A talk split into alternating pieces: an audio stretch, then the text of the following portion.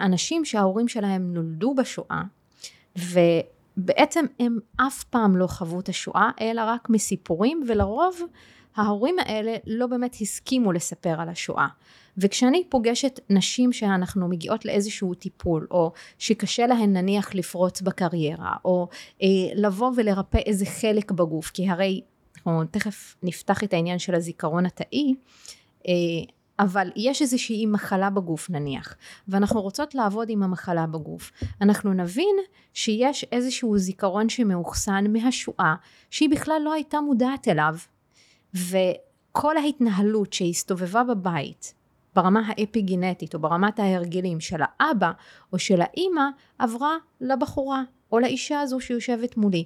ואז כשאנחנו נכנסות ועושות עבודת עומק ועבודה של חקירה פנימית, אנחנו קולטות בעצם שהזיכרון הזה שנמצא בשואה הוא נמצא אצלה והיא יכולה לשחזר אותו, היא יכולה לחוות אותו ואז לשחרר אותו לגמרי ולשחרר את החיווט שנמצא במוח ובעצם פה אנחנו מנתקים את הנתיב של התקשורת שהיה שם.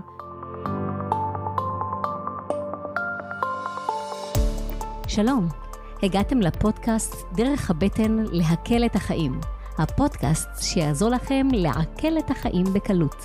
אני תמר צוברי נטורופטית. ואני עדי זוסמן, תזונאית קלינית. כאן נארח דמויות בולטות בתחומי הבריאות האינטגרטיבית, ונביא לכם את הנושאים הכי חמים ומעניינים בכל הממדים, גופני, רגשי ומנטלי.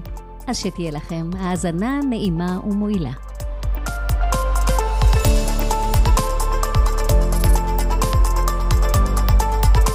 ברוכים הבאים לדרך הבטן להקל את החיים, אני תמר צוברי. ואני עדי זוסמן, והיום אנחנו מארחים את דוקטור מרווה עזם, שהיא, איך לומר, קוסמת. אבל תמי, תציגי אותה בצורה יותר מסודרת. ויותר מסודרת וגם לא מספיק. דוקטור מרווה עזם, את חוקרת מוח ותודעה, מלווה אנשים במסעות למנהיגות אישית ועסקית. אכן כן, תודה שאני כאן, תודה שהזמנתם אותי. אה, אני אספר קצת עליי ככה בהרחבה. אה, בעיקרון אני התחלתי ממחקר של אלצהיימר ודמנציה. זה, זה מחקר מוח. כן, זה החקר מוח. בעצם ההתחלה הייתה, היא איך התזונה שלנו משפיעה על התאים במוח, ואיך זה משפיע על תוחלת החיים שלנו, וכמובן על מחלות כמו התפתחות של אלצהיימר ודמנציה ואיך דווקא אפשר למנוע ירידה קוגניטיבית ואף להגיע להיפוך של הירידה הקוגניטיבית ומשם זה התחיל. ואז נפתח עולם שלם שזה גם העולם התודעתי ולא רק העולם התזונתי שאני מאמינה שאנחנו עוד נשלב אותו כאן היום בשיחה. בפרק שלנו. הפרק שלנו עוסק באפיגנטיקה. אתם יודעים מה זה אפיגנטיקה? מרווה, את יכולה בבקשה להסביר לאנשים מה זה אפיגנטיקה? גנטיקה כולם יודעים מה זה. גנטיקה זה מה שבעצם ירשנו, ירשנו מההורים שלנו, זה בדרך כלל חצי חצי, חצי מהאבא, חצי מהאימא, והמושג אפי גנטיקה אומר שזה בעצם מעל הגנטיקה, כלומר אנחנו מתעלים מעל הגנטיקה שלנו, ופה יש אה, משמעות ומהות לסביבה. ומה הכוונה בסביבה? סביבה גם פנימית שלנו וגם הסביבה החיצונית שלנו, כי לשתיהן יש השפעה בין אם זה על מה שאנחנו אה, חיים כיום ובין אה, אם אנחנו אה, רוצים להוריש את זה לדורות הבאים כלומר יש לנו אחריות באורח חיים שלנו על מה שמתקיים כרגע בתוך הגוף שלנו והתודעה שלנו וגם לדורות שבאים אחר כך. אז ככל שאנחנו מתעלים מעל הגנטיקה דרך ניהול הסביבה הפנימית והחיצונית נוכל גם להוריש לילדים שלנו גנטיקה שהיא משופרת, כי גם האפי גנטיקה אנחנו מעבירים אותה בתורשה, כמו תורשה רגשית. שזה מטורף, כי עד uh, לא מזמן uh, הטענה הייתה ש-DNA הוא קבוע, ואין מה לעשות עם זה, ואנחנו נושאים את ה-DNA של אבות אבות אבות אבות אבותינו, uh, וזהו, ושנתמודד עם זה. אבל בשנים האחרונות המחקר מראה שזה לא מדויק, שגם ה-DNA מסתבר הוא גמיש. כן, אה, ויש את המחקר שלרוב מדברים עליו באפיגנטיקה, וזה מחקר התאומים.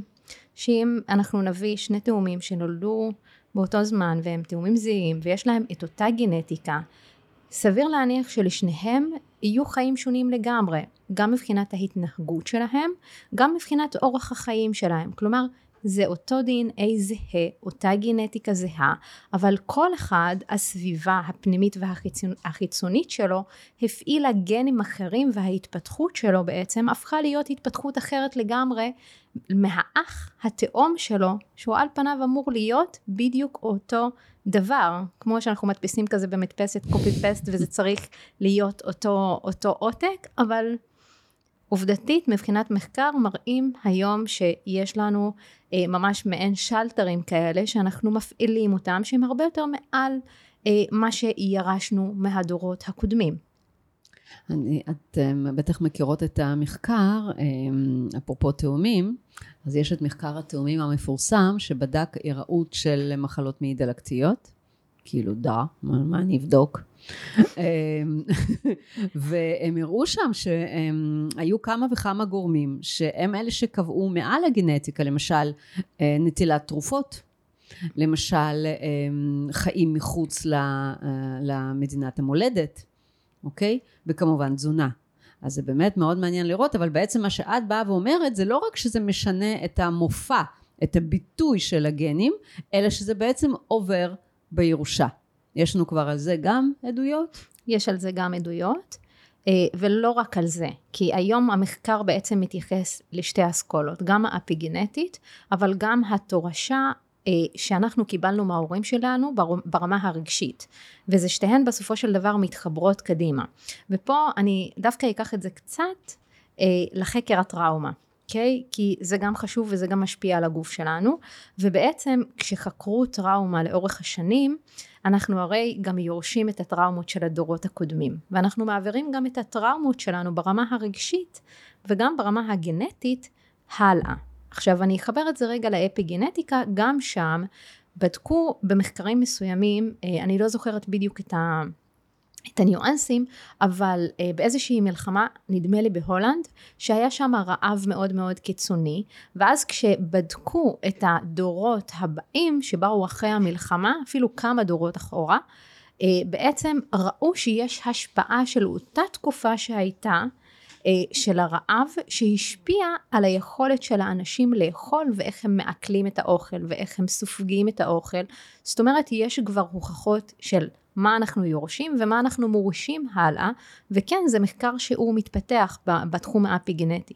אז, אם, אז אם אנחנו מדברים בעצם על, ממה שאני מקשיבה, השפעות חיצוניות, ב, ב, ב, בפנימי אה, יכול להיות מצב נתון גנטי, אבל ההשפעות החיצוניות יכולות להפעיל אה, מצבים גנטיים או השליטה הזאת ברמה של אה, תאים גנטיים, כן?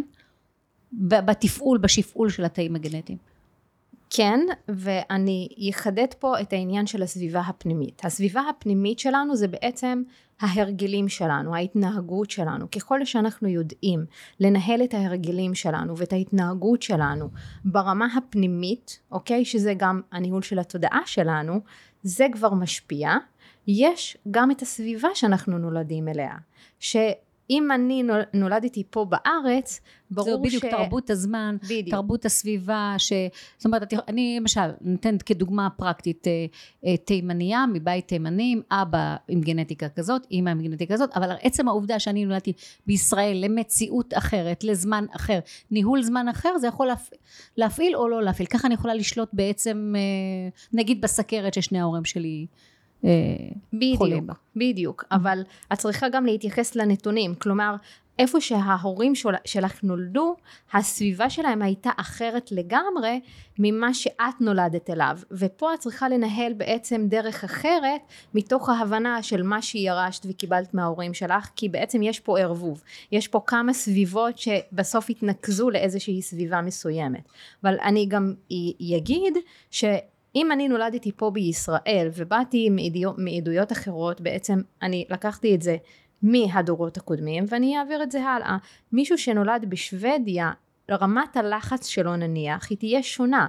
אז אם נבוא ונחקור ונבדוק רמת החרדה למישהו שנולד בישראל כמוני כמוך יהיה שונה לגמרי ממישהו שנולד בשוודיה כי בעצם מה שקורה ההפעלה של הגנים תהיה אחרת לגמרי בתוך המוח ובתוך הגוף עצמו אני רוצה אבל רגע להבין, את יודעת, כאילו, איך זה עובד ברמה הביולוגית? כי אוקיי, אני מבינה זה שיש גנוטיפ, שזה כן. תורשה נתונה, ויש פנוטיפ, זאת אומרת, איך זה בא לידי ביטוי. אבל איך זה עובר הלאה? זאת אומרת, מה, מתרחש ממש שינוי ברמת הכרומוזום? לא בהכרח שמשתנה משהו בכרומוזום, אלא שוב, זה התורשה הרגשית, כי אפיגנטיקה מפעילה רגשות מסוימים אצלנו. ובגלל זה קודם חיברתי את זה לעניין של הטראומה. זה מפעיל הורמונים מסוימים שמפעילים את אותו רגש, ובעצם כל מה שקורה ברמה ההורמונלית וברמה הרגשית, מפעיל את מה שקיים. איך זה אבל עובר הלאה? או איך? שזה לא עובר הלאה? זה עובר, גם ברמה האפיגנטית זה עובר הלאה, כמו גנטיקה, לכל דבר. זאת אומרת ש... שאנשים שעברו שואה, לדוגמה, אוקיי? כן. סביר להניח שיורישו משהו ל- להמשך. זאת אומרת, זה לא רק לגדול בבית של ניצולי שואה, זה משהו מעבר. את יכולה להסביר את זה? תפיסת העולם, כאילו. זה לא רק תפיסת העולם, יכול להיות שאני אדבר פה משהו שהוא רוחני, אה, אני עושה הכנה. לא, אז אה, את, את, את מחברת בין הרוחני לביולוגי, אני, מאמין. אני, אני מבטיחה שאני אחבר, כי אני רואה את זה אצלי ב... כאילו ביום יום שלי, גם עם האנשים שאני מטפלת בהם ואני פוגשת אותם, וגם באנשים שאני מלמדת. אה, בעצם, אם אני רגע לוקחת את זה ברמה המדעית או הגנטית, כן, מי שחווה שואה, ברמה הגנטית, סביר להניח שהוא יעביר את זה הלאה. גם ברמה הרגשית, וגם ברמת הכרומוזומים, אבל גם באפיגנטיקה, כלומר אנחנו לא מורישים את זה רק גנטית, אלא יש לנו ממש חיוויים בתוך המוח, ויש לנו נתיבים בתוך המוח שכבר ירשו את ההתנהגות של ההורים שלנו שגדלו בשואה. ואיך זה עובר אבל לצאצא? זה עובר דרך ההתנהגות, הרי כשאנחנו יוצרים איזשהו הרגל, מה קורה במוח שלנו? אנחנו יוצרים נתיב, נכון? נתיב של תקשורת. כשהנתיב של התקשורת הזה הפך להיות הדיפולט שלנו, כשאנחנו בעצם, אישה נכנסת להיריון, אז כל מה שהיא עושה, כל מה שקורה במוח שלה, ברמה של התקשורת הנוירונית, עובר גם לעובר. אז זה לא רק עובר בקרומוזומים, אלא עובר גם דרך ההתניות שאנחנו מעבירות. Mm-hmm. אנחנו מעבירות את זה דרך נתיבי התקשורת שיש במוח שלנו. כל זה עובר לצ... ל... ל... לדור הבא שלנו. זה העברה בין-דורית? כן, למעשה? אבל לא רק של טראומה.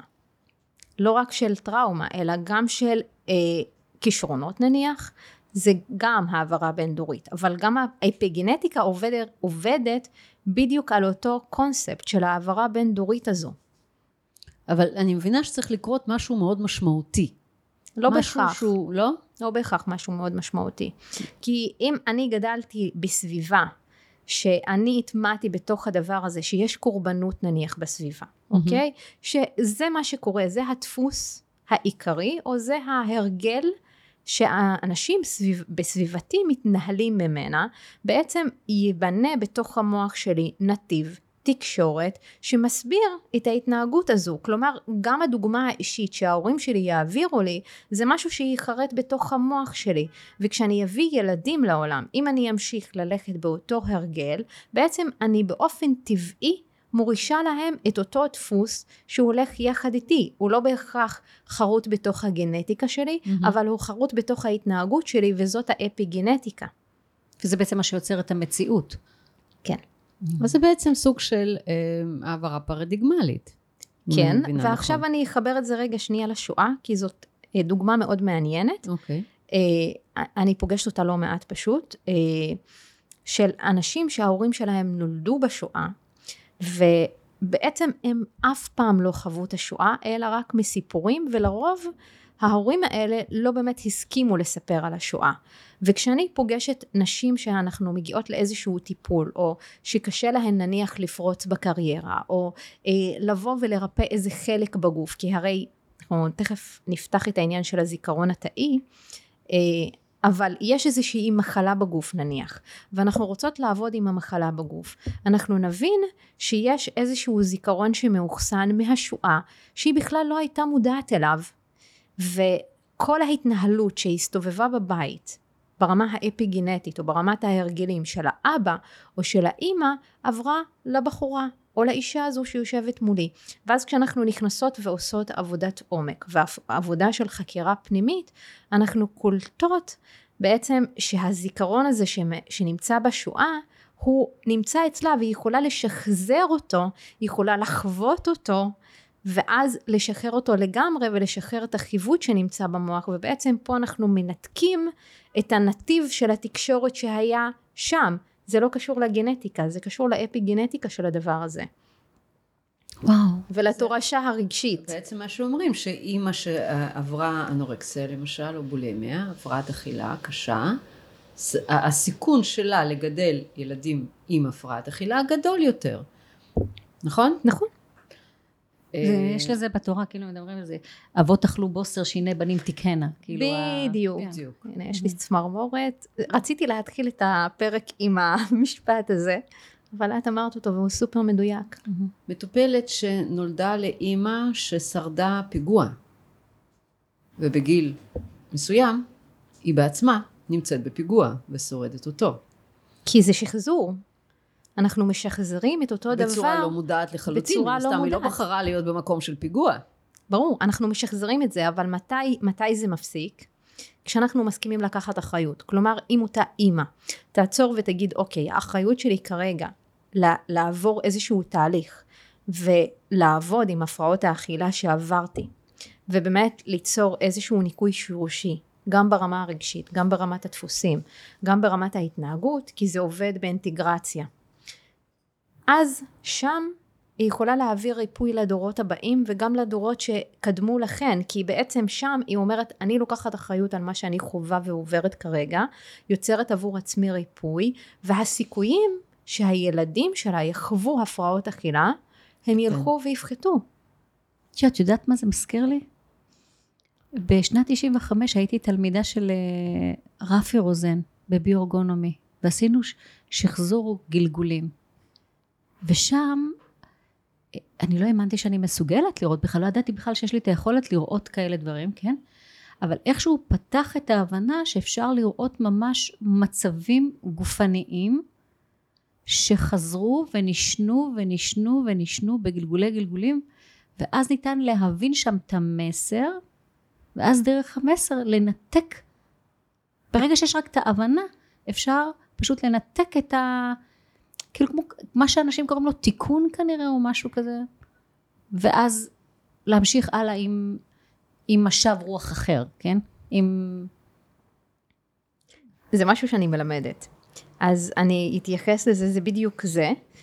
כי כשאנחנו בעצם ניגשים לשחזור גלגולים, והיום גם שחזור גלגולים זה עולם שהוא מתחיל להיות נחקר יותר ויותר מדעית, ויש הרבה עדויות על זה ויש גם אנשים גם שחוו מוות קליני וחוו את כל החוויות שהן חוויות סף מוות ועברו שחזור גלגולים וראו מה קרה אחורה בעצם מה שקורה שם קור... יש, יש הורמונים מסוימים שמופעלים במוח שמייצרים ניתוק למה שאת אמרת כביכול לתיקון. הניתוק הזה קורה ברמה העצבית literally, זה קורה ברמה העצבית, אנחנו מנתקים קשר. מדהים שזה אותם אותיות, ש... ניתוק ותיקון. כן, זה, hmm. זה ממש יוצר ניתוק עצבי בין שתי סינפסות, ובעצם שם התובנה הזו שיורדת, או מה הנשמה שלי בעצם למדה, שזה קצת מעל הרובד של האישיות, שם אני יכולה ליצור את התיקון שלי. ואם פירקתי איזשהו קשר סינפסי ותקשורת סינפסית, אני יכולה ליצור חדשה, ואז ליצור שביל חדש,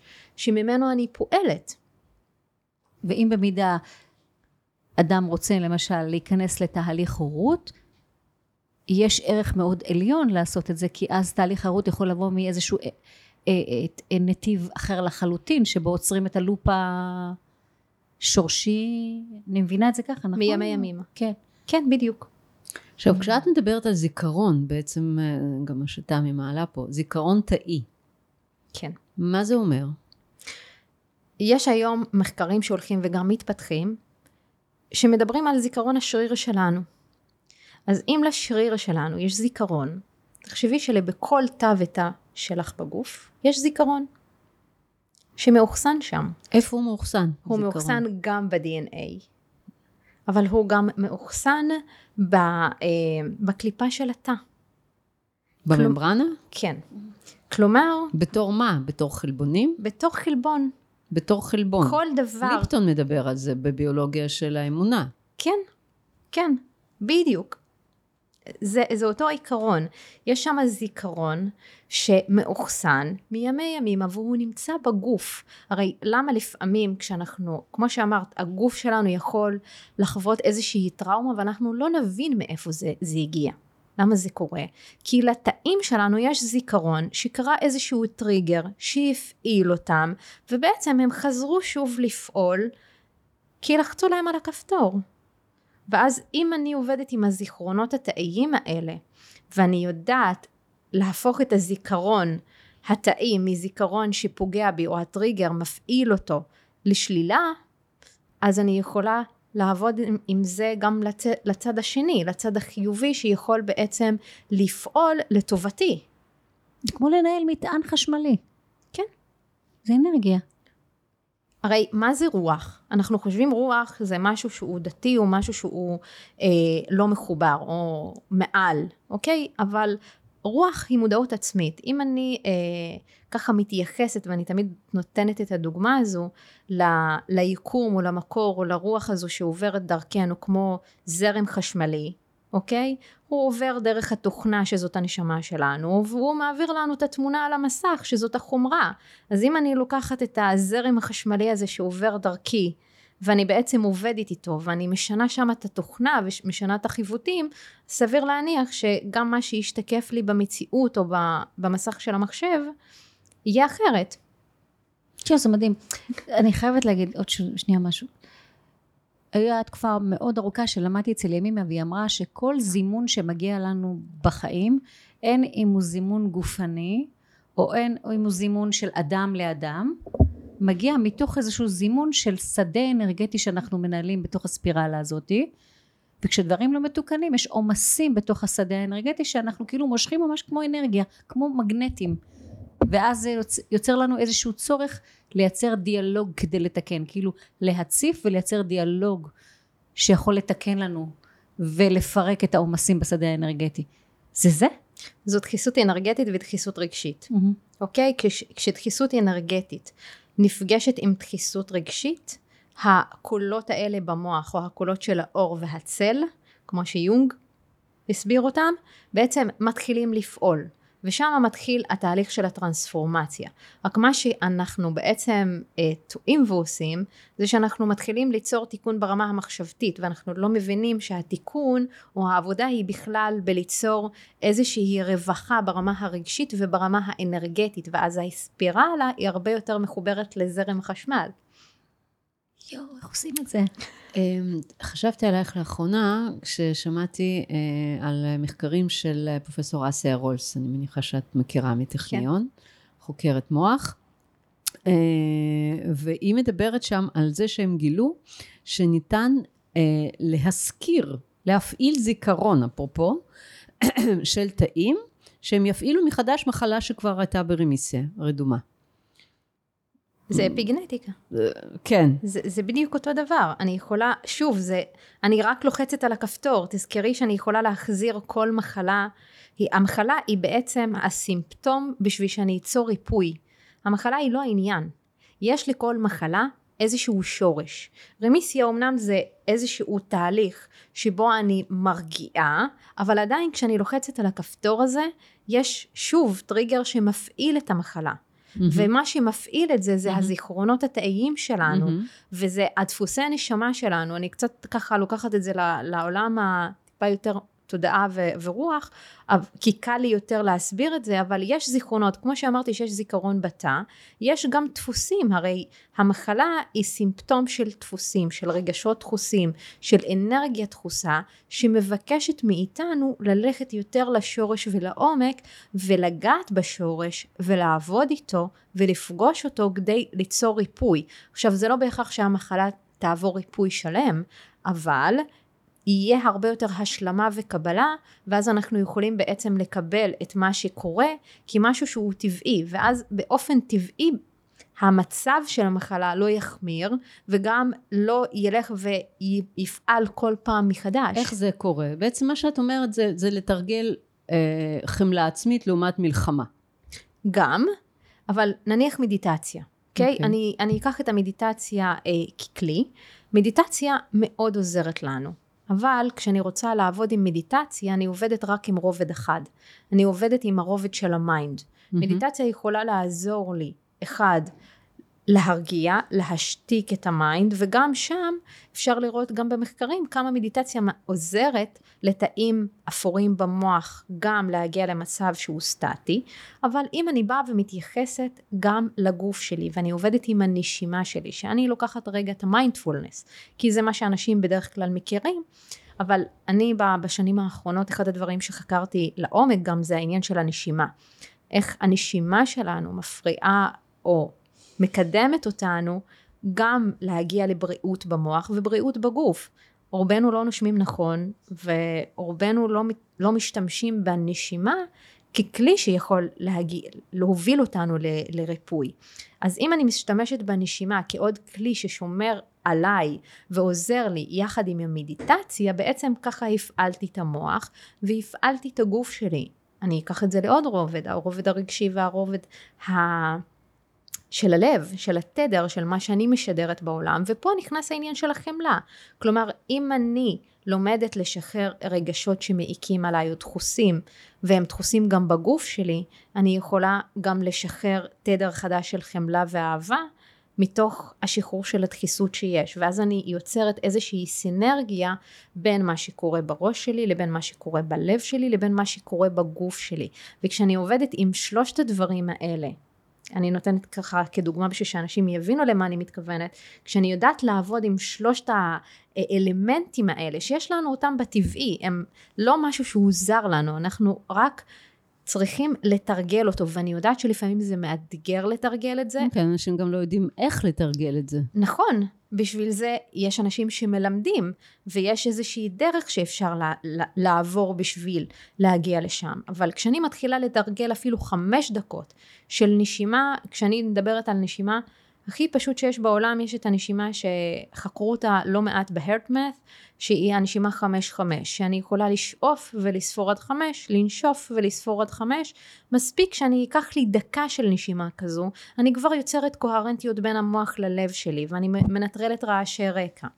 אם אני אשב לדקה של מדיטציה, רק של שקט, לעצום את העיניים ולהיות נוכחת, לא יותר מזה. זה מתחיל מהדקויות או מהרגעים הקטנים האלה שאני יכולה לאפשר לעצמי לעבוד עם הכלים האלה, ואז בעצם אני יוצרת לעצמי כבר התחלה של ריפוי.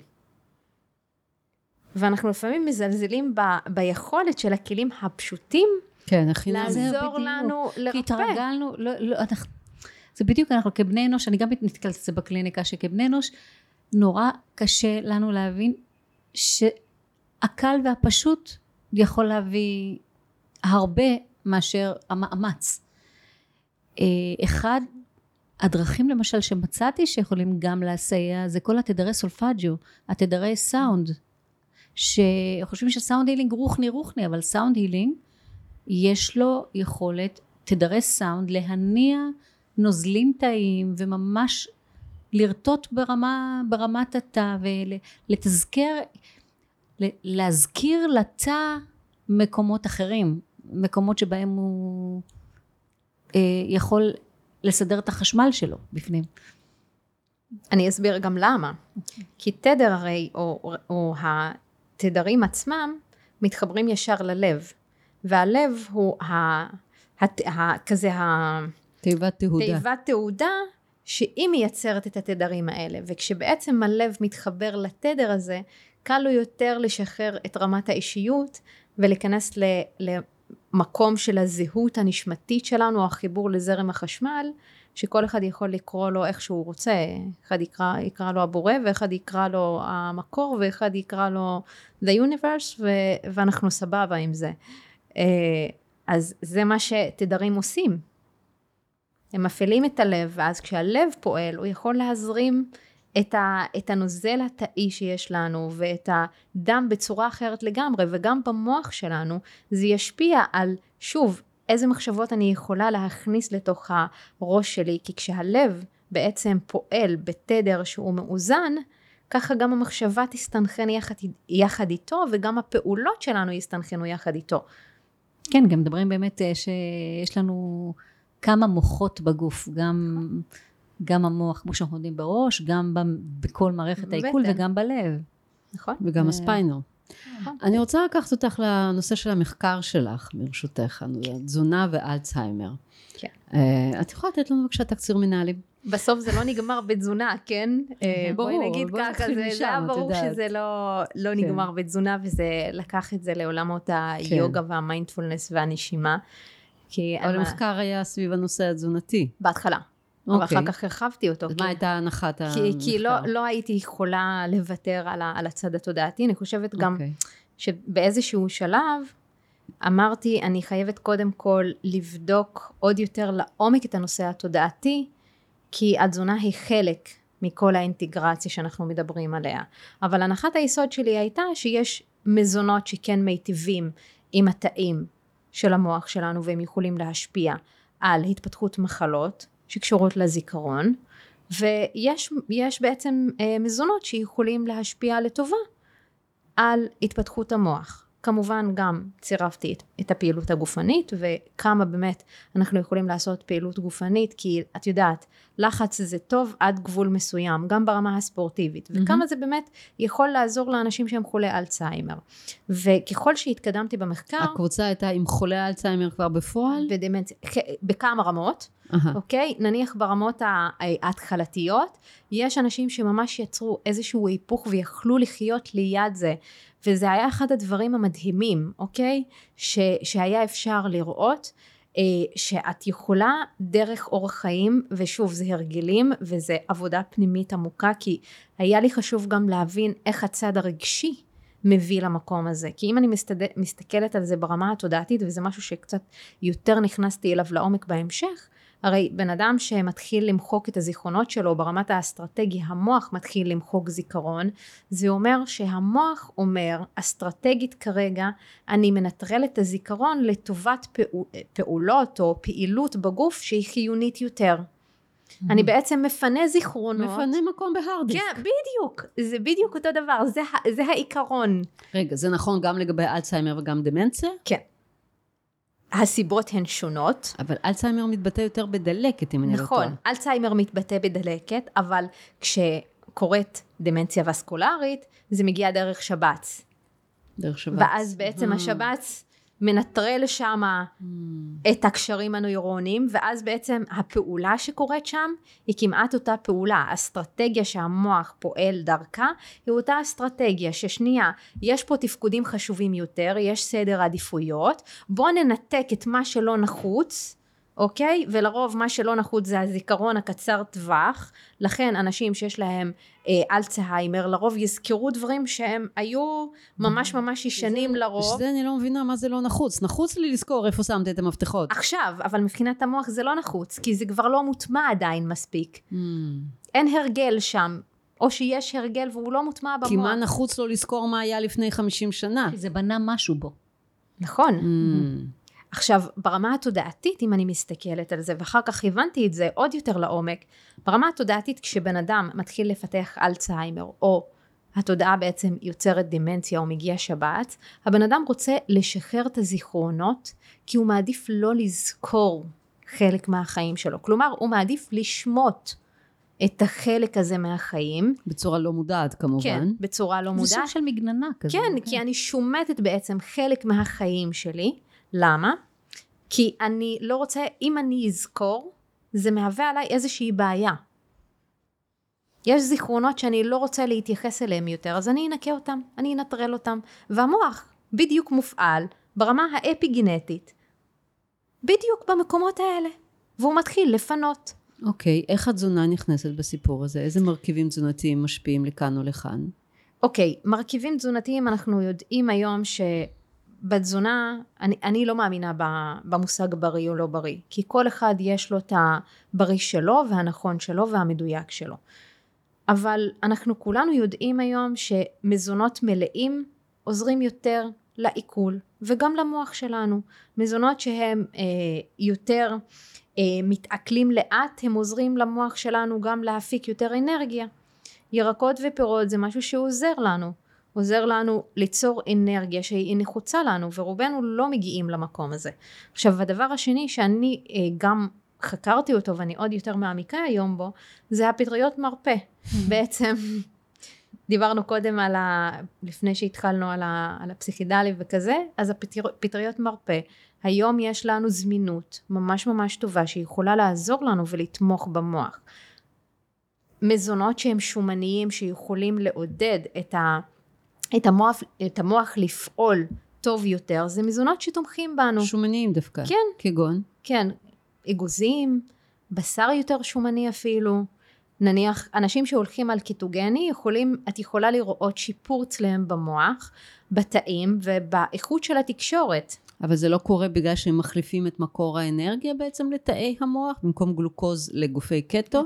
לא בהכרח, לא בהכרח, כי המוח צריך יותר שומנים. הרבה מוח, יותר מאשר... תאי המוח הם שומנים. כן, זה, זה שומן, אז כשאת נותנת לזה עוד אנרגיה שהיא שומנית יותר, בעצם זה כמו לשים ש, שמן ל, לרכב איפה שצריך, את משמנת אותו, את יוצרת שם. מה שכל התזונה שהייתה נהוגה פה במשך עשורים, תזונה דלת שומן, הורדת כולסטרול וכדומה. היא פוגעת במוח. היא פוגעת בתפקוד היום, המוח. היא פוגעת כן. בתפקוד המוח כי השומן הוא משהו שחיוני לנו, אחד חיוני לגוף, לא רק למוח, אבל במיוחד למוח. תזונה שומנית היא מאוד עוזרת לתפקוד של המוח, mm-hmm. אוקיי? ודווקא כשאנחנו הולכות על תזונה שהיא דלת קלוריות או דלת שומן, היא פוגעת יותר בתפקוד המוח, ודווקא אנחנו רוצות, אם אני רוצה לשמור או לשמר את החומרה שלי, כשאני מסתכלת על המחשב, אני עדיין רוצה לנקות את המחשב, אני עדיין רוצה לתת לו את זרם החשמל הנכון, אני עדיין רוצה אה, לדאוג שבאמת זה עובד נכון ומיטיב איתי. אז כשאני צורכת, צורכת שומן במינון מסוים, גם חלבון במינון מסוים, וגם ירקות במינון מסוים, וזה מתאים לי ומתאים לגוף שלי ולכמה אני יכולה לעכל ולאכול את הדבר הזה, ובצורה מסודרת, כי אנחנו מדברות לא מעט על סדר יום בקטע הזה, כי אנשים, יש אנשים שיאכלו בכמויות מטורפות. ואני מאמינה שגם את וגם תמי מדברות על אוכל מעובד, אוכל מעובד זה לא אוכל שתומך לא בבריאות שלנו ובטח ובטח לא בזיכרון ובמוח ובתאים של המוח, להפך זה יוצר תמותת יתר בתמותת יתר בתאים של המוח. גם אם הוא שומני האוכל הזה? גם אם הוא שומני. כן, הצ'יפס כן. של מזון מהיר הוא מאוד שומני. הוא מאוד שומני, אבל יש הבדל. יש שומן שמיטיב אוקיי, איתנו. זאת נקודה שחשוב אה, חשוב כן. לצ... יש, לדייק. יש שומן שמיטיב איתנו כי שומן. הוא טבעי יותר, mm-hmm. אוקיי? נחזור לטבע, מאוד פשוט. נחזור לטבע וניקח את השומנים שהם לא מעובדים והם מיוצרים בטבע ואנחנו יכולים לצרוך אותם, הם כן יטיבו עם המוח שלנו. Mm-hmm. אבל כשאני הולכת על אוכל שהוא מעובד, מלא בשומן, ושבעצם מטוגן יתר על המידה. או מזוכח. ו- או מזוכח, כמו שמנים uh, צמחיים. והם ממש מעובדים. אז הם פוגעים באיכות הזיכרון שלי והתאים. ואחד הדברים שאני רוצה להגיע אליהם זה שכמות התמותה של אה, תאים אפורים במוח תהיה פחותה יותר מאשר הייצור שלהם. והייצור שלהם כן חשוב ותלוי בתזונה שלנו. Mm-hmm. שאלה, מה דעתך על כל הנושא של המיקרובוים, כל הנושא של אה, אה, אה, תמיכה בשגשוג של אה, כל המיקרואורגניזמים שחיים לנו בתוך המעיים שהם בעצם חלק מתוך המתווכים העצביים הם אלה שמייצרים את המתווכים העצביים כל החיידקי פלורה ו... תראי. כי כן מצאו שיש... אה, יש, יש קשר בהם, ישיר. כן, קשר יש ישיר. יש קשר ישיר בין כל החיידקים הטובים שתומכים. זה מאוד מתחבר למה ששאלת, כי בסופו של דבר החמצת מזון והתססת מזון היא עוזרת בחיידקים הטובים שיש גם בפלורת המעיים, והם גם משפיעים על המוח. ועל איזה תקשורת יש בין מערכת העצבית שיש בתוך המעיים שלנו למה שקורה בתוך המוח שלנו. כלומר אנחנו רוצות עוד יותר לחזק את התקשורת הזו כדי שאנחנו נבנה פלורת מעיים שהיא כן תומכת בנו וכשאנחנו מתסיסות מזון או שאנחנו אה, מחמיצות מזון זה עוד יותר מחזק את פלורת המעיים וזה גם משפיע על המוח שלנו לטובה. Mm-hmm. בעצם אם אני מקשיבה לך אני חושבת על זה שהרי יש אה, אורגניזם שמגיב טוב למאכלים מסוימים באורגניזם אחר לאותם מאכלים יגיב רע. לדוגמה, אפרופו מוצסים, אוקיי? אמ, כל המזון המעובד אפילו בדרכים מסורתיות, הרי בסופו של דבר כרוב כבוש, לחם מחמצת, אה, בשר מיושן וכל הדברים האלה, זה, זה כלים, טמפה, אה, טופו וכדומה, yeah. זה כלים מסורתיים לעיבוד ושימור מזון, שהיום יש לזה דחייה, כי אנחנו מבינים שזה עשיר מאוד במיקרואורגניזמים, ואנחנו רוצים להעשיר בהם את המייקרוביום שלנו, אבל הם גם עשירים בהיסטמין. ויש אנשים שמגיבים רע מאוד לנושא של היסטמין במזונות. נכון, לכן התחלתי ב- בלהגיד שלא מה שמתאים לי יהיה מתאים לך. ופה צריך לעשות את הבדיקות ולבדוק איפה זה כן מתאים עבורי ואיפה זה לא מתאים עבורך. אבל לרוב האוכלוסייה או לחלק מאוד גדול מהאוכלוסייה זה כן מתאים. וכשאנחנו חקרנו את זה ואיך זה באמת משפיע ראינו שיש שיפור מאוד מאוד גדול בתפקוד המוח. אבל התזונה תמיד, או החלק של התזונה צריך להיות מותאם עבור האדם ועבור הצרכים שלו. וזה אלמנט שאנחנו צריכים לזכור פעם אחר פעם, ואני מאמינה ששתיכן מאמינות ותומכות בזה. כי mm-hmm. שוב, מה שיתאים לי לא יתאים לך ולא יתאים לתמי, וכל אחד צריך בסופו של דבר לעשות לו את הדיוקים. ניסוי והטביעה שלו, ואת ההקשבה שלו. ואת הבדיקות, כן. גם לגוף ולמה שקורה בתוך הגוף. כי אם אני, אוקיי, אעשה את ה... את התזונה שלי לפי הספר כמו שצריך ומה שיתמוך בגוף שלי או במוח שלי ובסופו של דבר זה בעצם יגרע מהיכולת שלי לתפקד או להרגיש טוב יותר בעצם ביטלתי את היכולת שלי להקשיב לגוף. אבל יש מהות גם להקשיב לגוף. כלומר אני רוצה להקשיב למה עושה לי טוב בגוף ומה לא עושה לי טוב בגוף. ואם אובר אה, בשר עושה לי, לא עושה לי טוב בגוף, מן הסתם שאני צריכה לבוא ולעצור ולהגיד שנייה, מה כן עושה לי אחרת לגוף, אם אה, אני לא אוכלת חמוצים וכאלה, כי זה לא עושה לי טוב לגוף, ואני כבר שנים לא אוכלת את זה. למרות ש, שאני יכולה לעשות את זה גם בבית וליהנות מכל הפרוביוטיקה שיש בזה וכל מה שזה מקנה למערכת העיכול שלי.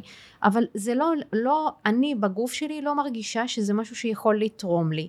וגם מה אני חושבת או מאמינה או אה, התפיסה שלי לגבי המזון היא תשנה הרבה מאוד ממה שאני מכניסה ברמה של האנרגיה לגוף שלי.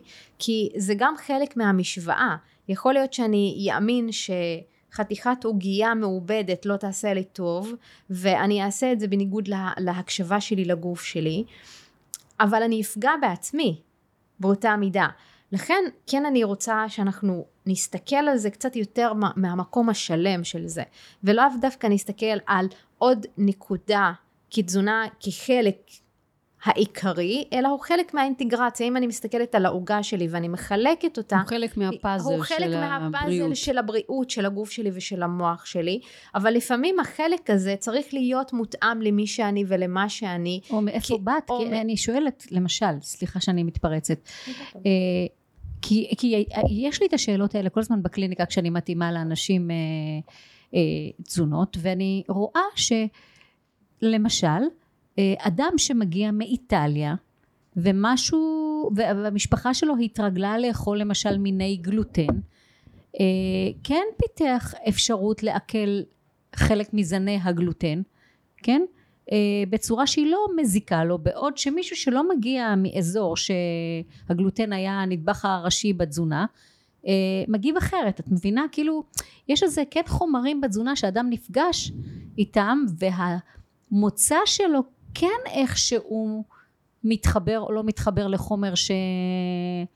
כאילו זיכרון זה בדיוק, מח... זה, זה בדיוק כן. מחבר אותנו לאפי גנטיקה, את בדיוק mm-hmm. מדברת על זה, כי זה גדל בסביבה מסוימת, שבה הוא פיתח באמת רגישות לגלוטן, והשני הייתה, בו, הייתה שם אצלו סביבה. ש... חשיפה לגלוטן. החשיפה כן. לגלוטן הייתה מרובה, ובעצם הגוף יודע לעכל ולהפיק את המירב מהגלוטן בצורה מעולה.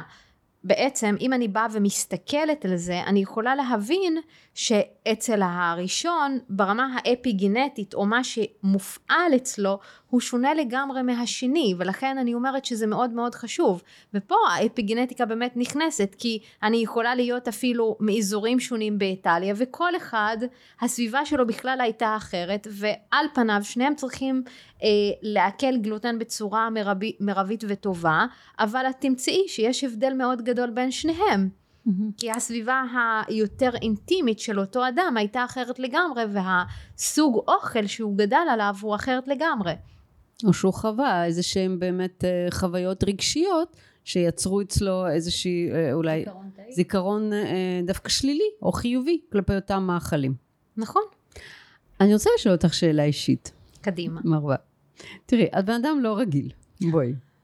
אה, אני הייתי שמחה שאם ככה את מוכנה לשתף את הצופים, את המאזינים שלנו בסיפור האישי שלך. את באה ממגזר, מה שנקרא, ואת מביאה משהו מאוד מאוד שונה. אפרופו אפיגנטיקה והעברה בין דורית. את יכולה קצת לשתף אותנו? תגידי לי מה את רוצה. כי אם אני אשתף, זה לא ייגמר בחמש דקות. הכל בסדר, יש לנו זמן, shoot me darling. לא, אבל תגידי לי מה את רוצה, תכווני אותי. תראי, את איפה גדלת? איפה נולדת? גדלתי בטייבה. אה, כן, אני ערבייה ואני מוסלמית. אה, והבן זוג שלי הוא יהודי שגדל בארצות המועצות, ברית המועצות, ברית המועצות, אה, והוא עלה לכאן בגיל 15. אה, והיה כזה on and off, אז שנינו בכלל מגיעים מתרבויות שונות, אנחנו מאוד מאוד שונים. אה, על זה רצתה שאני אדבר. גם. אה, גם, בין היתר. אבל תראי, אני גדלתי בסביבה שהיא רואה נשים אחרת לגמרי ממי שאני חלמתי להיות. אבל זאת הסביבה הרחוקה יותר. אם אני אקח רגע את הסביבה היותר אינטימית שלי, ותראי כמה זה יכול מאוד להתחבר לשיח שלנו על אפיגנטיקה. על פניו גדלתי במגזר ערבי שמרני במדינת ישראל שהם בכלל חיים בבועה משל עצמם ולא בכדי גם הזכרתי קודם את, ה, את הדפוס הזה של הקורבנות כי יש שם הרבה מאוד קורבנות. ככה בעיניי לפחות ואני באה משם. אז אם אני באה משם אני יכולה לשים ביקורת כאן על השולחן. אה, מרשה לעצמי. אה, וזו הסביבה שגדלתי בה. אבל בתוך המשפחה שלי, שזה בעצם היה העוגן שלי, אני ראיתי כל מיני תרבויות. כי לא ראיתי רק ערבים, אלא אחד, ההורים שלי באים גם מעולמות קצת יותר פתוחים וחופשיים, כלומר, אבא שלי בגלל הנכות שלו, אה, אבא שלי איבד את הראייה כשהוא התבגר ולמד והיה סטודנט, ובעצם בגלל שאבא שלי לא הצליח להגשים את החלומות שלו, והתעוור וחזר הביתה והתחתן בשנית עם אימא שלי, מאוד רצה שאני יגדל להיות מי שהוא לא יכל להיות. גם כן אימא שלי, אימא שלי הייתה אישה מרדנית, היא עדיין שונה, אה, הנה ההשתקפות שלה יושבת פה. אה, היא הייתה אישה אמיצה, מרדנית, שונה, הסתובבה איך שבא לה, אה, עד שגם החברה סגרה אותה, באיזשהו מקום והיא נכנעה. וכשהיא התחתנה עם אבא שלי ואני באתי לעולם, הם מאוד רצו שאני אפרוץ כל תקרת זכוכית אפשרית, ומבחינתם הלימודים היה אה, המפלט שלי. וזה מה שאני ראיתי בבית, זה מה שאני גדלתי עליו. ופה הסביבה המאוד מאוד מצומצמת שלי. אבל אני אקח את זה טיפה יותר רחב. Uh, המשפחה היותר רחבה שלי, וזה הדוד שלי או הבני דודים שלי, אחד התחתן עם הולנדית, ואחד התחתן עם יהודייה, ואחד התחתן עם רוסייה, וכל זה קרה בעזרת אבא שלי, כי אבא שלי היה המתווך ביניהם לבין ההורים שלהם. למרות שהיו שם הרבה מאוד חילוקי דעות. וזה מה שאני ראיתי כדוגמה אישית בתוך הבית. קיבוץ הדבר... גלויות. כן. יש לנו סיפור דומה עם מלא. הדבר הנוסף זה שאבא שלי ואימא שלי היו מתפקדי עבודה לכל דבר, וראש העירייה אז בזמנו אה, היה גם מתפקד העבודה. מפלגת היו... העבודה את מתכוונת. כן, כן. אה, הם היו חברים שם והם הכירו את רבין ואני פגשתי את רבין בילדות שלי והחבר הכי טוב של אבא שלי הוא יהודי, אבא שלי זכרו לברכה הלך, אבל מבחינתי החבר הכי טוב שלו שקוראים לו אבשלום, הוא עדיין בחיים והוא שם תמיד בשביל אימא שלי לכל דבר, אז זה מה שאני גדלתי עליו. בסביבה היותר מצומצמת שלי. ו, וזה מה שגידל אותי להפוך להיות מי שאני. אני חושבת לפחות. אה, וכל הזמן אני נפנפתי את הסביבה הגדול, ה- היותר מורחבת. כלומר, אף פעם לא הסכמתי עם כל המגזר או עם כל הראייה של המסגר, מגזר, אבל גם ברגעים שמאוד הזדהיתי עם הקורבנות הזו, קרה משהו, כמו מוות או טרגדיות או דברים כאלה, שכל הזמן החזירו אותי לנקודה של רגע, בואי תחקרי, אוקיי? וקרה לי לא מעט כאלה בילדות. אה, ו... ובעצם כל פעם שבאתי וחקרתי ושאלתי את עצמי מי אני רוצה להיות, הבנתי שההורים שלי לא בכדי רוצים שאני אצא ואני אלמד ואני יהפוך להיות מי, ש... מי שהם רואים בי. ואני זוכרת שבגיל 18 קיבלנו מכתב מביטוח לאומי של זהו, כאילו, את, את עכשיו יוצאת לעצמאות. מבחינתנו את הולכת לחפש עבודה כמו ילדה גדולה, ואת אה, נרשמת לתואר כמו ילדה גדולה, וזה הזמן שלך להתחיל לחיות. זה לא קורה במגזר כי מצפים מבחורה אה, בעיקר ללמוד, לסיים את הלימודים ולחזור. ולהתחתן ולעשות ולהתחתן ילדים. ולהתחתן ולעשות ילדים. ואני חושבת שגם זה קצת היכה בהורים טובה. שלי. זה היכה קצת בהור... בהורים שלי, אני לא, אני לא אשקר. הם לא חשבו שאני אקח את זה לאקסטרים. כאילו, אבא שלי נראה לי היה סבבה עם זה, לגמרי. אה, שאני אקח את זה לאקסטרים ומה שאני רוצה לעשות תמיד הייתה לי ומהו האקסטרים? יד, יד מכוונת. בואי, אני חיה באקסטרים. את לא חיה בכפר בחזרה. אני לא חיה בכ- בכפר בחזרה, זה דבר ראשון. ודבר שני, להתחתן עם גבר יהודי, שהוא לא דובר את השפה של ההורים שלי, למרות שההורים שלי מדברים עברית טוב מאוד, ואבא שלי דיבר עברית טוב מאוד. אה, להתחתן עם מישהו שהוא שונה בתכלית השוני, ולהיות בחורה או אישה שעומדת על שלה, לעשות את זה, זה שונה מהמגזר. אבל אני חושבת שבמה שאני מביאה עם האקסטרים שלי, יוצר ריפוי, יוצר ריפוי מאוד מאוד גדול במשפחה שלי ואני יודעת, אני מעבירה את עצמי טיפולים וריפויים שאין לתאר. אה, אז אני אחזור רגע לנקודה שההורים שלי לא חשבו שבאמת אני אקח את זה לאקסטרים, כי אני סיימתי את התואר הראשון ואז הלכתי לתואר שני, ואז סיימתי את התואר השני, ואז הלכתי וחיפשתי את עצמי והלכתי לעוד תואר משולב, ואז סיימתי את התואר המשולב והלכתי לעשות דוקטורט, וכאילו כל הזמן הייתי בתוך הדבר הזה. אה, ורציתי עוד ועוד ועוד לפרוץ, ואני חושבת שההורים שלי פשוט היו כל הזמן גאים בי ועד היום הם גאים בי. מה שכן השתנה, זה שאני לא רוצה לבטל את זה שבאתי מהמגזר הזה. אני מאוד מחבקת, אני מבינה את הטראומות של אותו מגזר, את הקורבנות הזו שנבנתה, ואני לא רוצה לבטל אותה או לדחוק אותה יותר. כי אני היום במקום יותר בוגר ואני מבינה הרבה יותר לעומק מה קורה גם במדינה. אה, הדבר הנוסף הוא באמת רגע לבוא ולהסתכל על הבחירות שלי, על כאלה שיכולות לעצב דורות קדימה. ואני רואה את זה כבר. אני רואה את זה במשפחה שלי, כי אני רואה את האחיינים שלי, וזו דוגמה שככה אני נותנת אותה בצחוק ב- ב- בשבועיים האחרונים, הייתי בבית אצל אימא שלי לפני איזה שבועיים, ואז האחיינית שלי יושבת, היא כולה בת איזה עשר, והיא יושבת והיא אומרת, אני רוצה ללמוד או להיות עורכת דין, או להיות מעצבת פנים. אבל אני רוצה לנסוע או לאוסטרליה או לאירופה ללמוד. ואני ישבתי והסתכלתי על זה ככה ואמרתי, עשית משהו.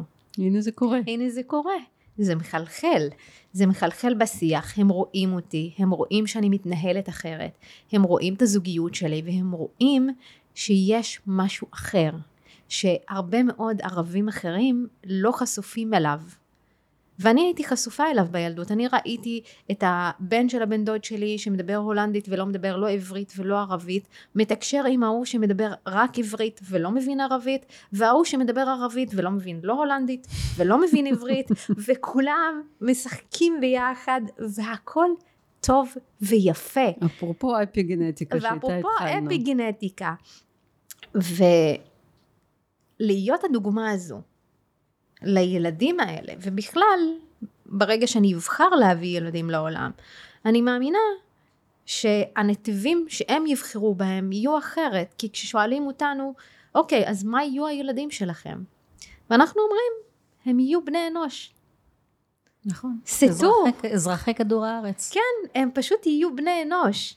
הם לא יהיו מעבר, אני לא רוצה לתת להם הגדרות, הם יבחרו את ההגדרות עבור עצמם, אני אלמד אותם את כל מה שיש לי וביכולתי ללמד אותם, אני אראה להם את העולם מנקודת המבט שלי, מנקודת המבט של אבא שלהם, מנקודת המבט של אנשים שונים בעולם הזה, אבל הם יגבשו את הדעות שלהם. והם יחיו את החיים איך שהם בוחרים לחיות את החיים. כי אני גם מאמינה שהם, לפני שמגיעים, כל אחד יש לו את המסע הנשמתי שלו שהוא צריך לעבור. ואני חושבת שכל העניין של התודעה והרוח התפתח גם בזכות אבא שלי. אז בעצם, מרווה, מה שאני שומעת ממך, וזאת השאלה, את מאמינה, ואולי גם מדגימה את זה בחייך עצמך, שאישה יכולה להיות מה שהיא רוצה, בלי תלות במסורת ובפרדיגמות ובמה מקובל בחברה שממנה היא באה. האם אני מנסחת את זה נכון? את מנסחת את זה נכון. רק חשוב לי להבהיר, זה לא קורה ברגע. וזה דורש הרבה אחריות ומחויבות, בעיקר כלפי עצמי. כי... יש מחירים שאת משלמת על הבחירות שלך? יש הרבה מחירים שאני משלמת. יש הרבה מחירים שאני משלמת ושילמתי לאורך השנים. תראי, לראות נניח כשאני חוזרת הביתה ודודה שלי אומרת לי, את פה לא בשביל אחותך, את לא נוכחת, ולשמוע משפטים כאלה, זה רגע לפעמים קורה לי. זה, זה רגע שנייה, הם לא מבינים איפה אני נמצאת, מה קורה איתי בחיים.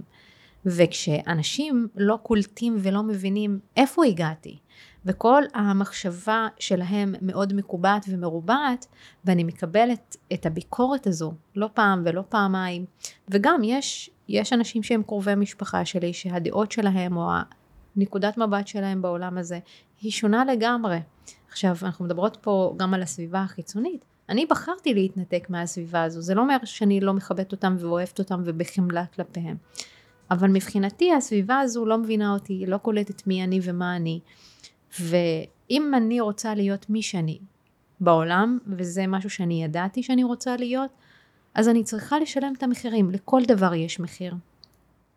לבחירות שלנו, אם אני קצת אה, ככה מכניסה פיזיקת הקוונטים, ברגע שאני מזדהה עם מציאות אחרת, הכל קורס מסביב. וזה מה שבחרתי. אז המחירים הם מחירים ולפעמים גדולים, אבל יחסית לחיים שאני חיה היום, מבחינתי הם מזעריים. את חיה את מה שאת בחרת לחיות? כן, אני תמיד ידעתי שאני לא אתחתן עם בחור ערבי, זה היה לי ברור, למרות שלפני מיכאל היו לי כאלה. זה, זאת הייתה תמונה מהילדות, ידעתי, ידעתי את הדבר הזה, תמיד גם אמרתי להורים שלי, אמרתי להם, אני לא אבנה, אני לא רוצה שמישהו יבנה לי בית, אני רוצה ללכת עם הבן אדם שאני אוהבת, וששנינו נבנה את הבית ביחד. וזה היום מתממש בחיים שלנו.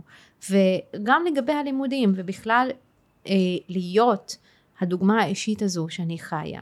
אני, אני חיה את זה, אני לא רק מדברת את זה, אני חיה את זה. בעצם זה שאני חיה את זה, אני עשיתי את שלי. את יודעת, מתוך הזדהות, יש לי סיפור בול דומה. אמנם אני באה ממשפחה יהודית תימנית, אבל אני התחתנתי עם נוצרי בריטי, 15 שנה. היה אהבה מאוד גדולה, היינו דוגמה להכל.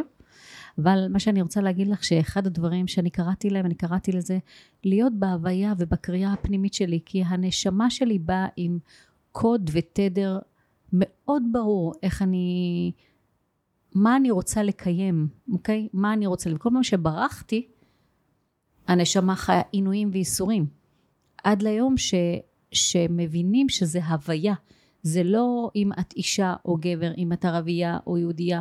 זה לטעמי המצאות שהתקיימו בדורי דורי דורי דורות של שנים. וזה בסדר לקבל את זה, אבל, אבל ההוויה האנושית זה משהו אחר. ואני חושבת שהעולם רוצה להתקדם כבר למקום שהתפרק הדבר הזה ושננוח בתוך הוויה האנושית.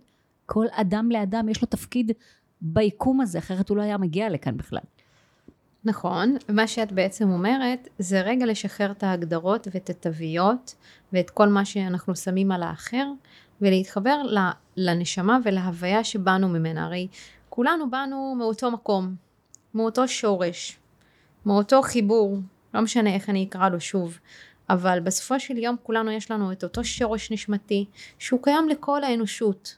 ואם אני חוזרת לשם, וזה מה שאת קוראת לו הוויה, ואני לגמרי מסכימה שזאת הוויה, בעצם אני מחוברת שוב לשורש שלי, אני מנטרלת את המקום הזה שיש לו את הצורך להגדיר את עצמו, בשביל להרגיש שייך, ובשביל להרגיש דומה, ובשביל להתעלות על, על ההרגשה או על החוויה של אני זרה או שאני משונה. ולכן מבחינתי זה לא משנה אם אני ערבייה או אני מוסלמית או מיכאל בכלל יהודי וחצי נוצרי ויש לנו הכל. כל ההגדרות קיימות והן ימשיכו אולי להתקיים, אני אמשיך לקבל אותן והכל טוב ויפה, אבל בסופו של יום יש חיבור עמוק יותר וכשאת מחוברת לה, להוויה הזו ואת פועלת מתוך המסע הנשמתי שלך, שם הדברים מתחילים להתפתח אחרת, וזה מאוד גם מתחבר לנקודה של הדוקטורט שלי, כי בהתחלה מאוד נאחזתי בתזונה, כי אני רציתי לחקור את כל עולם התזונה, כי זה הגיע ממני, וברגע שאבא שלי הלך לעולמו, ונפתחה לי צ'קרת התקשור והעין השלישית, ו- וזה קרה ברגע, תרגלתי קודם מדיטציה, אבל זה קרה ברגע, זה לאבד את האבא, ובאותו יום ממש לראות אותו. לראות, mm. לחוות את התדר הזה, mm. ולהבין שיש משהו מעבר למדע, ואז לבוא ולהתחיל ליישב את המדע עם מה שאני מתחילה לראות, או מה שאני מתחילה לקבל, ולראות שהכל בסוף מסתנכרן בדיוק כפי שאנחנו רוצים. עכשיו, יכול להיות שיאזינו לנו אנשים ויגידו, היא קצת מטורללת, אבל סבבה, אני מקבלת את זה באהבה. יש, יש, יש גם דברים שאי אפשר להסביר אותם, כי באמת רק מעקבות החוויה, את מדברת נכון. על עקבת חוויה שהמוות של אבא זה שייצר אותך והשאיר לך פה זכר ממנו, ובעצם במוות את רואה את הנקודה של הסוף והאין סוף. ואז שמה, תרצי או לא תרצי, נפתחת לך, נפתח לך שער ראייה אחר במציאות. המציאות שאת עומדת בה משתנה. מי שרוצה או לא רוצה, זה משתנה. הראייה מתרחבת כי את נמשאת איתו לעולם שהוא נמצא בו עכשיו. הרי זה עולם לא עולם פיזי, אבל הוא נמצא בעולם, בספירה, בתודעה אחרת. ירצו לא ירצו, יאמינו לא יאמינו. אבל המדע רק מתפתח, ולאט לאט חוקר ומראה דברים בדיוק. שפעם לא יכולנו לחשוב. נכון, למשל, בדיוק. בדיקת MRI עובדת על האנרגיה. נכון. בדיקת אולטרסאונד עובדת על קול, זה גם, מדע בדיוני לחלוטין. אבל כשאת מבינה שאת מתנהלת פה מתוך תודעה של ראיית מציאות מסוימת, אבל את מגיעה מספירה אחרת והולכת לספירה אחרת. אי אפשר עוד לקרוא לזה בשמות, אבל זה כאילו טיול בתוך, בתוך אה, ברור. תודעות. זה טיול בתוך, בתוך רמות תודעות ומצבי תודעה שונים, שלרוב... בדחיסות שונה. כן, ובדחיסות שונה, שאנחנו עוד לא יודעים כביכול להגיע אליהם. גישה, אבל, כן. אבל כשאנחנו לומדים, וזה משהו שאני ככה התחלתי ללמד אותו לאחרונה, כשאנחנו מבינים את מצבי התודעה שאנחנו יכולים לטייל בהם, ואנחנו יכולים להשתמש בכלים כמו נשימה וכמו מדיטציה וכמו אה, תקשור ו, וכן הלאה, אנחנו יכולים לראות שאנחנו יכולים לטייל, ואפרופו, אם אנחנו מדברים פה על מדע, היום אמנם היפנוזה זה לא, לא, לא הדבר הראשון שאנשים יכולים לחשוב עליו, אבל היום כשבאים ומתייחסים ולומדים גם היפנוזה ומבינים את זה יותר לעומק, אפשר לראות את הנקודות המתממשקות בין המדע לבין הרוח, לבין איך המצבי תודעה עובדים בתוך המוח ואיך הנוירונים מתפקידים, ויש היום מחקרים גם על תקשור ואיך זה משנה ממש את המוח שלנו ואת התאים בתוך המוח וכל מה שמשתמע. כמו שאנחנו יודעים היום על מדיטציה, שהיא מראה אה, אפשרות לתרגול מדיטציה, הורדת אה, רמות דלקת. נכון. אה, נרמול של לחץ דם, תפקוד לב, תפקוד מערכת נכון. העיכול, זה כבר מוכח מחקרית. אבל גם זה אחר כך נכון. לשחק עם האנרגיה ולהיות בעצם מונח כאן, במקום שאתה מנהל את עצמך, מתוך מקום שאתה ניצוץ מאוד גדול, אתה, אתה, אתה ברמת... הפוטנציאל, אתה יותר מחובר לפוטנציאל שאיתו הגעת לכאן. אז העבודה והשפע והכסף והעשייה, הכל מקבל פתאום טיבול אחר וראייה טוב, אנחנו אחרת. שולחים אותך לארצות הברית לפוסט דוקטורט, לכי תוכיחי דברים. מה? חכי רגע, אני רוצה להגיד אבל משפט. שמאוד מתחבר לי עם מה שתמי אמרה, ואנחנו מדברות פה על הגוף. הגוף שלנו הוא המקדש. המקדש של הנשמה הזו, של הפוטנציאל או של הנקודת אור הזו. וכשאנחנו מטפחים את הגוף, אנחנו יכולים לטפח גם את הרבדים הנשמתיים והחיבור שלנו ליקום כולו ולעוד אנשים. אז ההסתכלות הזו רגע על זה שהגוף שלנו הוא המקדש הזה שקיבלנו כדי שישרת אותנו ולפעמים הגוף הזה גם מגביל אותנו באיזשהו מקום ואנחנו הרבה יותר מעבר ממנו אנחנו עדיין צריכים להתייחס אליו בכבוד ולקחת עליו את האחריות וזה מאוד מאוד חשוב לגמרי. כי אם לא אני, אז מי? נכון? מי אני? מי אני? דוקטור מרווה? עאזם. לא שמנו לב, אבל אנחנו יותר משעה פה מדברות. וואו. זה תמיד אמ, קורה איתנו גם. לגמרי. אז אה. מה, כן, מה שכיף לדעת שאו-טו-טו את ממשיקה את הקורס האינטרנטי שלך, שיהיה אפשר אה, לספוג עוד אה, אנחנו ועוד. נשים את הקישורים לאתר שלך בתגובות, ואני מניחה שכל העדכונים יעלו שם, נכון? כן, וזה יעלה אחרי החגים. תודה רבה. לך. תודה לכן, היה לי ממש כיף. ממש תודה על ההזדמנות. ממש פתחת לי את הלב, אני בהתרגשות על, אני כולי עם צמרמורות, אמצע יוני. רגע, ואני אאחל לך. מזל טוב. כן. תודה. מתי את מתחתנת? ביומיים הקרובים. יא! זאת אומרת שכשאתם כבר תשמעו אותנו, מרווה עזם כבר לא תהיה זמינה ותהיה נשואה. תודה. מותק, תודה תודה שבאת. רבה. ותמשיכי. לעשות קסמים. תודה. תודה שהאזנתם לנו לפודקאסט דרך הבטן להקל את החיים. תמשיכו לתייג, לשתף, למסור. אני הייתי עדי זוסמן. ואני תמר צוברי, להתראות.